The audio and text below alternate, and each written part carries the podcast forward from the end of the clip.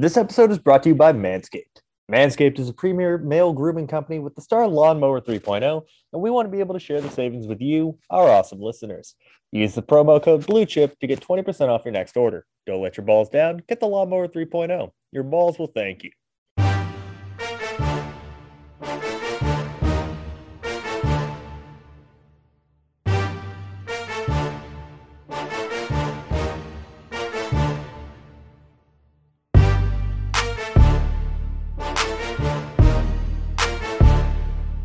What's up, guys? Welcome back to the Big Shots NFL Draft podcast. I'm your host, Mike Carnician. I am not joined today by Devin. Devin is away for the long weekend. By the way, I hope everyone has had a great and, um, you know, just an enjoyable time with their families for this Memorial Day weekend. I had my long weekend here in Canada last week, so I didn't want to take Devin away from his family. Uh, so I'm just going to be doing the solo today gonna do a quick podcast. Gonna talk about some of the reports I've done in the last week uh, for Blue Chip Scout. I did three players that should all be up there now, uh, as well as an article that should be available either today or tomorrow on BlueChipScouting.com.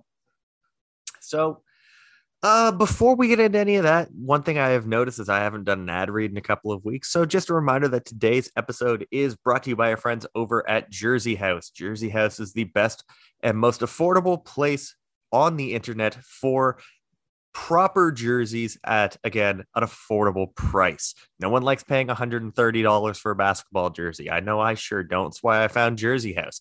They sent me a wonderful Scottie Barnes jersey uh about a week or so ago. I absolutely love it. And you guys are going to love it too. And you can save some money and give back to the show by going to jerseyhouse.ca and using the promo code Big Shots for 15% off. They send a little bit of money our way. Everybody comes out of this happy.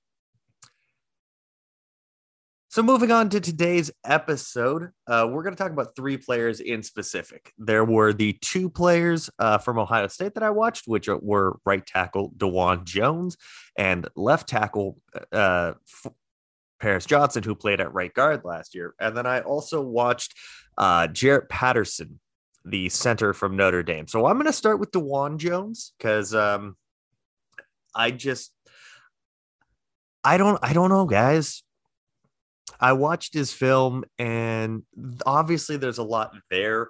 There's a base level that you can build with Dawand Jones. He's an absolute mammoth of a human being. He's six foot seven, six foot eight, 360 pounds, has good movement skills, and is a finisher. The problem is, is that he really lacks refinement.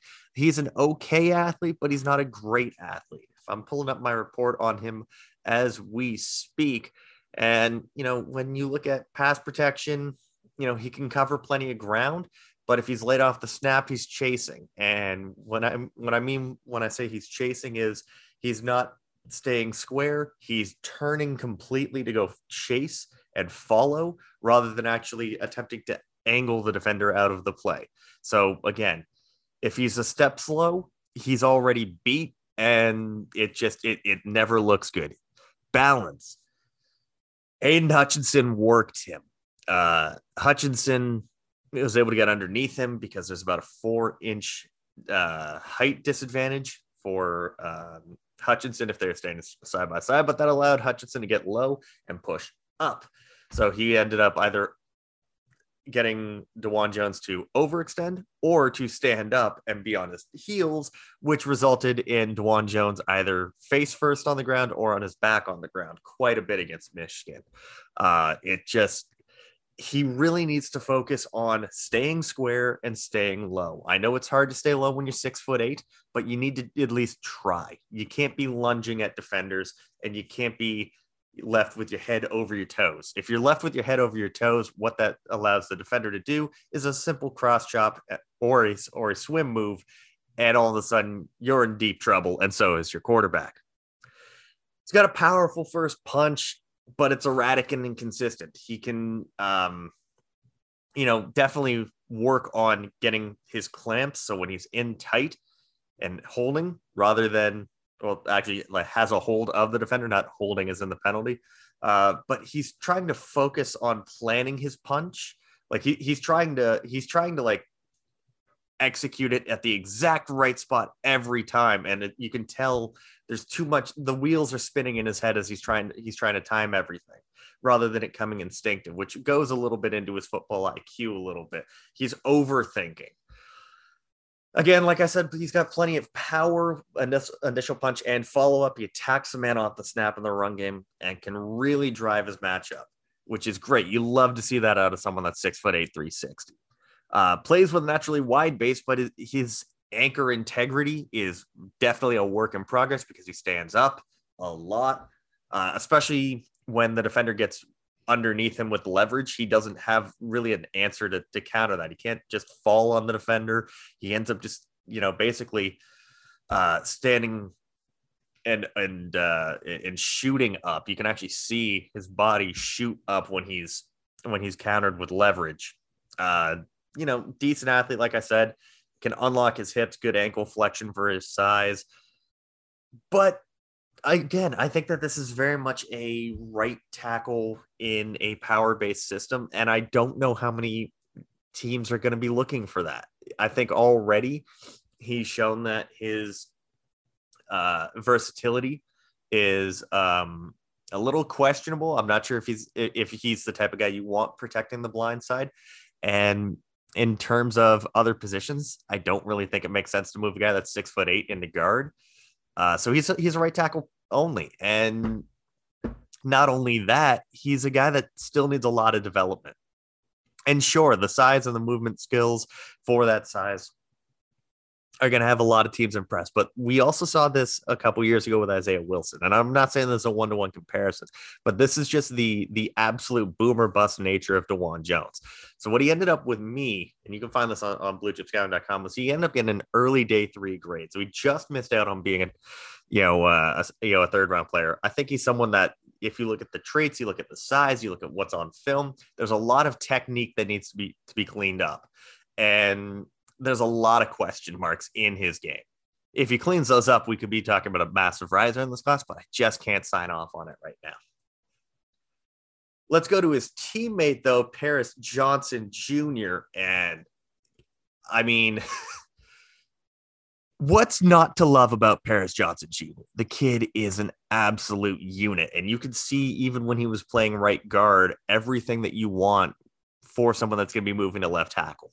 Uh, I'm going to go trait by trait. By the way, I watched Purdue, Michigan, and uh, Penn State, and we have to file best game and worst game, and I couldn't find a worst game. There just wasn't one.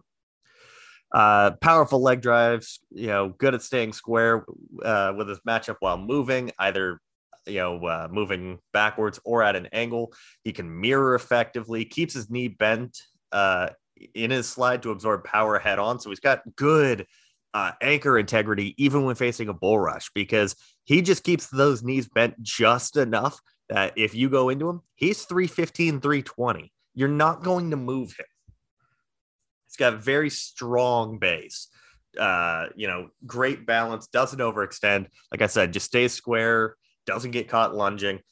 Powerful initial punch to jar the, the opponent up the line of scrimmage. Uh, strong grip. He can steer the defender wherever he wants him to go uh, identifies delayed blitzes and defensive bluffs. Uh, he was possibly their smartest offensive lineman last year, and he was a first year starter alongside guys that had been there for quite a while, like uh, Thayer Munford. He was the better of the two guards last year. Um, sinks his hips, lays into his ma- matchup off the snap, finisher in the run game. Uh, despite being six six, like I said, has a strong anchor, naturally wide base. Uh, sometimes in, in short yarded situations if you're able to if the defender's able to get underneath his pads and push back he can end up getting uh um a little off balance and push back into into the backfield. So again you know short yarded situations you want to see him remember to stay low keep that uh, keep that anchor integrity good lower bo- uh, lower body flexibility loose hips naturally a tackle played right guard last year to, in order to help the buckeyes get their five best on the field uh, he's going to be playing left tackle this year, but has the skills to play on the right. Uh, quick feet and lower body flexibility allow him to be used on pulls and screens, climb to the second level, high level athleticism. Uh, great footwork. Uh, never the big thing that I've noticed with a lot of these offensive linemen I've watched so far is that when they engage, their feet stop moving. Johnson's are like little typewriter. You know, you know, uh, his feet are like typewriters, tick, tick, tick, tick, tick, always moving. You love to see it. Uh, he's able. That's why he's able to drive block so well. That's why he's able to uh, to really play well in pass protections. Again, the feet don't stop moving, and every step is uh, every step has a purpose. And then what I love the most about uh, Johnson is his work off the field because I mean this is this is your typical Ohio State offensive tackle, you know, top offensive tackle uh, uh, recruit. Uh, you know, moved inside, used as a depth guy for a bit. Uh, now he's finally transitioning back out, yada yada yada. You know, the usual Ohio State stuff. But off the field, he's a team leader. He's one of the best, you know, best leaders in the team, you know, uh, in the program. And he was a, he was a sophomore last year. Uh, he used his NIL in order to run a charitable foundation that's that's raised over 10 grand in funds to help disadvantaged student athletes and disabled veterans in order to gain access to resources. So he's an A plus player on the field and he's an A plus player off the field. That couldn't be better. Uh, I gave him a high first round grade. I absolutely loved Paris Johnson. And then the last one I'll talk about before I get on out of here quick, uh, before I move on to just an article that I wrote for uh, Blue Chip that I'll talk about a little bit before it comes out, was Jarrett Patterson, not the the running back from Buffalo that was five seven. No, no, no. We're going to talk about the Notre Dame center, who I feel like's been there forever. Uh, he's going to be 23 at the draft. Uh, could have come out last year. I watched Cincinnati, Virginia Tech, and Florida State. I thought he did really well against Virginia. I thought he struggled a little bit against Cincinnati. Uh, solid in pass pro, so- slides his feet well, mirrors well, uh, susceptible to power uh, more so than he is to speed. This is a guy that's about 305, 6'4, 305 is I think what he ended up measuring at. Um, good balance, maintains a strong base, not easy to knock off, doesn't get overextended. Great. If beaten outside, Patterson can occasionally let his hands drift uh, further outside of matchup, which could become holding calls at the next level. What I mean by that is if someone goes for a uh, a rip move or a swim move, he's usually got the arm outside uh, attached to basically the side plate of the, or the yeah the side of uh, the pads, which if you're grabbing the side of someone's jersey, that's going to be a holding call at the next level. So he's really got to work on staying with his hands in tight. Uh, because when he's got them in tight and he's got the clamps in on the chest plates, he can drive you wherever he wants you to go, and you're not going to be able to break free of him. He's got a very strong grip, which is perfect. Patterson's understanding of blocking angles and the fundamentals of, of blocking both run blocking pass sets is already at an NFL level. So he's a very intelligent blocker uh, understands when he needs to reach block, when he needs to angle block. Perfect. Loved it. He ended up getting perfect scores on his football IQ for me. Uh, unfortunately, though, I wish he doesn't. He, I wish he had more power. There's just not a lot there. More of a technician than a finisher, which has its it, its its drawbacks and it has its systems it works and it's and some that it doesn't. You're not going to put Jarrett Patterson in a power you know in a power run scheme. He would not fit in Tennessee. He might fit in Minnesota he might fit in anything that that kind of runs a zone blocking scheme that allows him to move a little bit more. I think that that would be a perfect fit for him, but you're not going to see him in Tennessee. Uh, that, that like that's the big one. But this is not a Mike Vrabel type player. Um, again, like his power, his anchor is not that great. Uh, needs to play with a wider base. He his his feet are too narrow when he goes to run block. He needs to actually sink his hips get get the duck feet going and drive, but he doesn't necessarily do that enough. Uh, it leads to just kind of him holding the guy steady. And again, if there's any sort of combat moves, he's at the line of scrimmage because he's not moving you, know, off the ball, and he's kind of standing up a little bit. And uh, if you hit him with a counter move, you've probably got him beat, and you can make a play. So again, I want him to see him work on his anchor. Uh, very fluid mover. Uh, good lower body flexibility. I actually kind of like to see him build his lower body up a little bit. He's a little he's a little skinny in the knees. Um, he's played center his entire career. He could line up at guard, but his best position is just going to be center. Um, summary for me: Patterson's a day one player. Uh, um, day one ready player upon entering the NFL.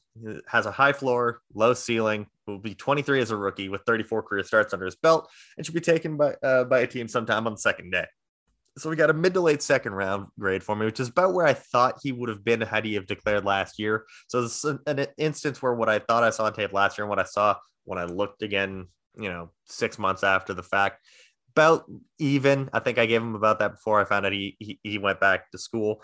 Uh, this is a solid guy. Again, this offensive line class is interesting because you have Paris Johnson, who's potentially an early uh, you know first round pick. You have Pete Skoronski as a potentially like mid you know mid first round pick, and then at, on the interior and at tackle, everyone else is kind of hodgepodged in that like second, third, and early fourth round. There's a lot of guys that are going to be in that top 100 conversation. Whether or not all of them go there is going to be fascinating. Now, quickly before I hop on out of here, I wrote an article that is coming out on Blue Chip Scouting on Tuesday, and I'm just pulling that up now. I ended up writing on uh, basically whether or not this upcoming 2023 quarterback class is considered the it should be considered the bounce back that uh, many believe it to be. Mel Kiper uh, said a couple weeks ago that like he expects possibly seven quarterbacks to be taken in round one. Would that be feasible? And I looked at the the big names. Obviously, I talked about C.J. Stroud, and I brought everything up from like the fact that after three starts, people wanted him benched at Ohio State because they lost to Oregon, and he made some kind of costly mistakes that that cost them that game. And then as soon as uh, as soon as the Oregon Oregon game was over, that was the turning point. He just went off. He could have won the Heisman last year. Uh, 40, uh, what was it, 47 touchdowns, I think. Uh, I don't have the full stats, but I know that his percentages never dipped below 65% for the rest of the year. And he only threw sub 300 yards once. And it's because he didn't play the full game because they were kicking the crap out of a team so bad that he could leave in the third.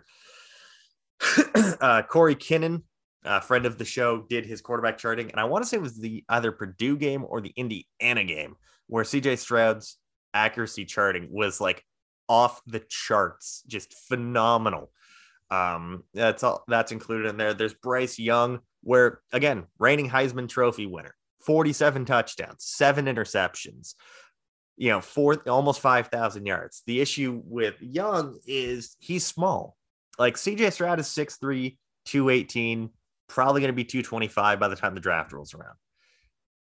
Bryce Young is listed at six foot and 195, which means he's realistically like 5'11 and he looks smaller than 195. Like Kyler Murray is 5'10 and on a good day and listed at 207 and he like he's small compared to Kyler Murray. He might be 5'10 and like 1 185. And that's fine, but you also really have to worry about injuries with a player like that is that small. He looks small at Alabama. Imagine when he gets to the NFL. Uh, but the talent is absolutely there. Um, he's got first round ability. It's just how like is are his size limitations going to hold him back? Uh, I also talked about Will Levis from Kentucky. I really hope that this year the focus on Will Levis is uh, on his actual football ability and not just the weird stuff he eats in his free time. Um, because the, the, there's there's stuff that you can work with there. He needs to cut down on the interceptions. Uh, I think we can all agree that Will Levis needs to cut down on, on, on the turnovers. that he had 13 interceptions last year. Um, but like the dude's got a cannon. He's you know he'll he'll dink and dunk you to death. You know, uh, you know to get you on your you know to get you to come forward, and then he'll uncork a deep ball because he's got a very strong arm as well. Uh, very accurate at all three levels of, of the field. There's Tyler Van Dyke, who's a big time wild card at Miami because he only started eight games he wasn't even supposed to be the starter last year. It's supposed to be D'Eriq King. King gets hurt. He comes in. King never gets a starting job back. Um, you know, he, he's raw. There's a lot that you want to work with. You want to see him get a little bit more accurate, a little less jumpy in the pocket. There, but there's something you can work with. He might end up being that third quarterback off the board.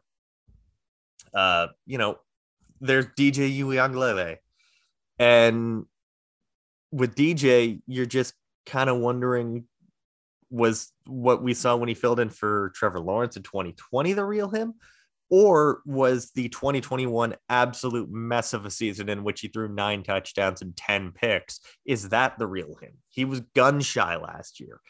And I think there was a lot of pressure on him and the program. And I think the program as a whole kind of crumbled a little bit.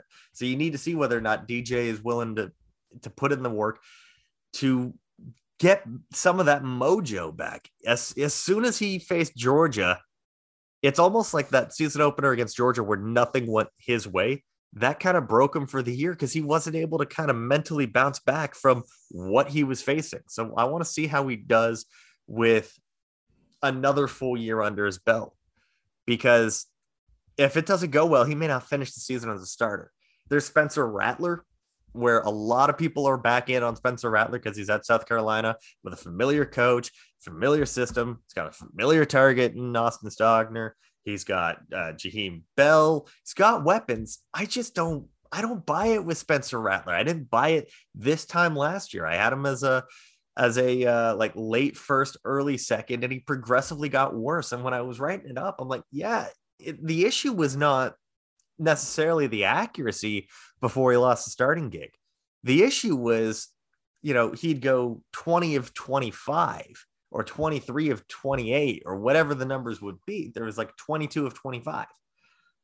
But he th- those three incompletions could have very easily been interceptions or just horribly timed mistakes, fumbling at, at inconvenient times just it never seemed to click well. And then as soon as Texas happened, that was like the air was let out of the balloon. The Kansas State game, he played fine, but he almost cost them several times. Then he faced Texas, fell apart completely, and then watched his backup come back and, and win.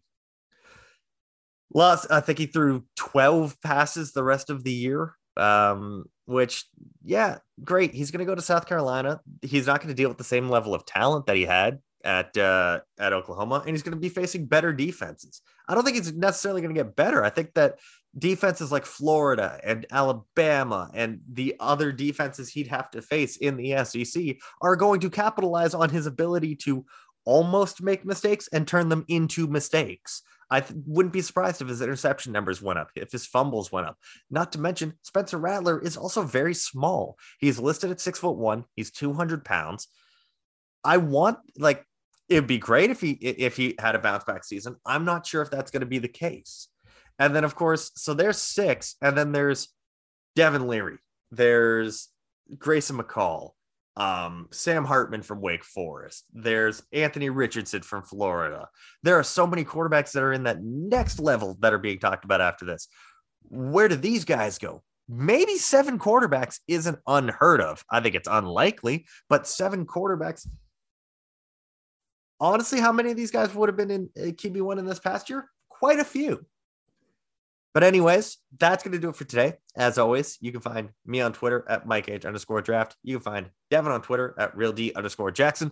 You can follow the show on Twitter at Big Shots Pod. You can follow our work at Blue Chip Scouting. Follow Devin's work on the Blue Chip uh, Scouting YouTube channel. That's youtube.com sl- uh, slash Blue Chip Scouting if I remember correctly, or just search Blue Chip Scouting on YouTube and subscribe that way. Um, and we will see you, me and Devin, this time on Monday of next week. Have a good day, guys.